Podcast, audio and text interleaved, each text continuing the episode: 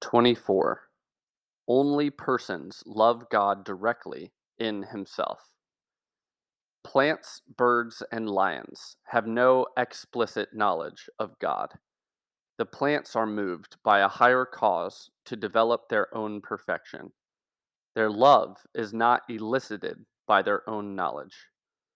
Although animals, too, are moved by nature, they are also moved by a knowledge of a sensible likeness of God.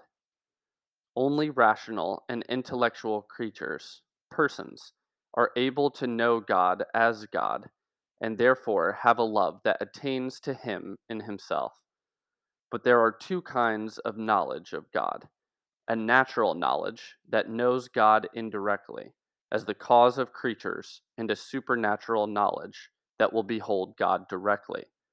And so, there are two kinds of elicited love of God a natural and a supernatural love. The supernatural love of God is a gift of grace which perfects natural love.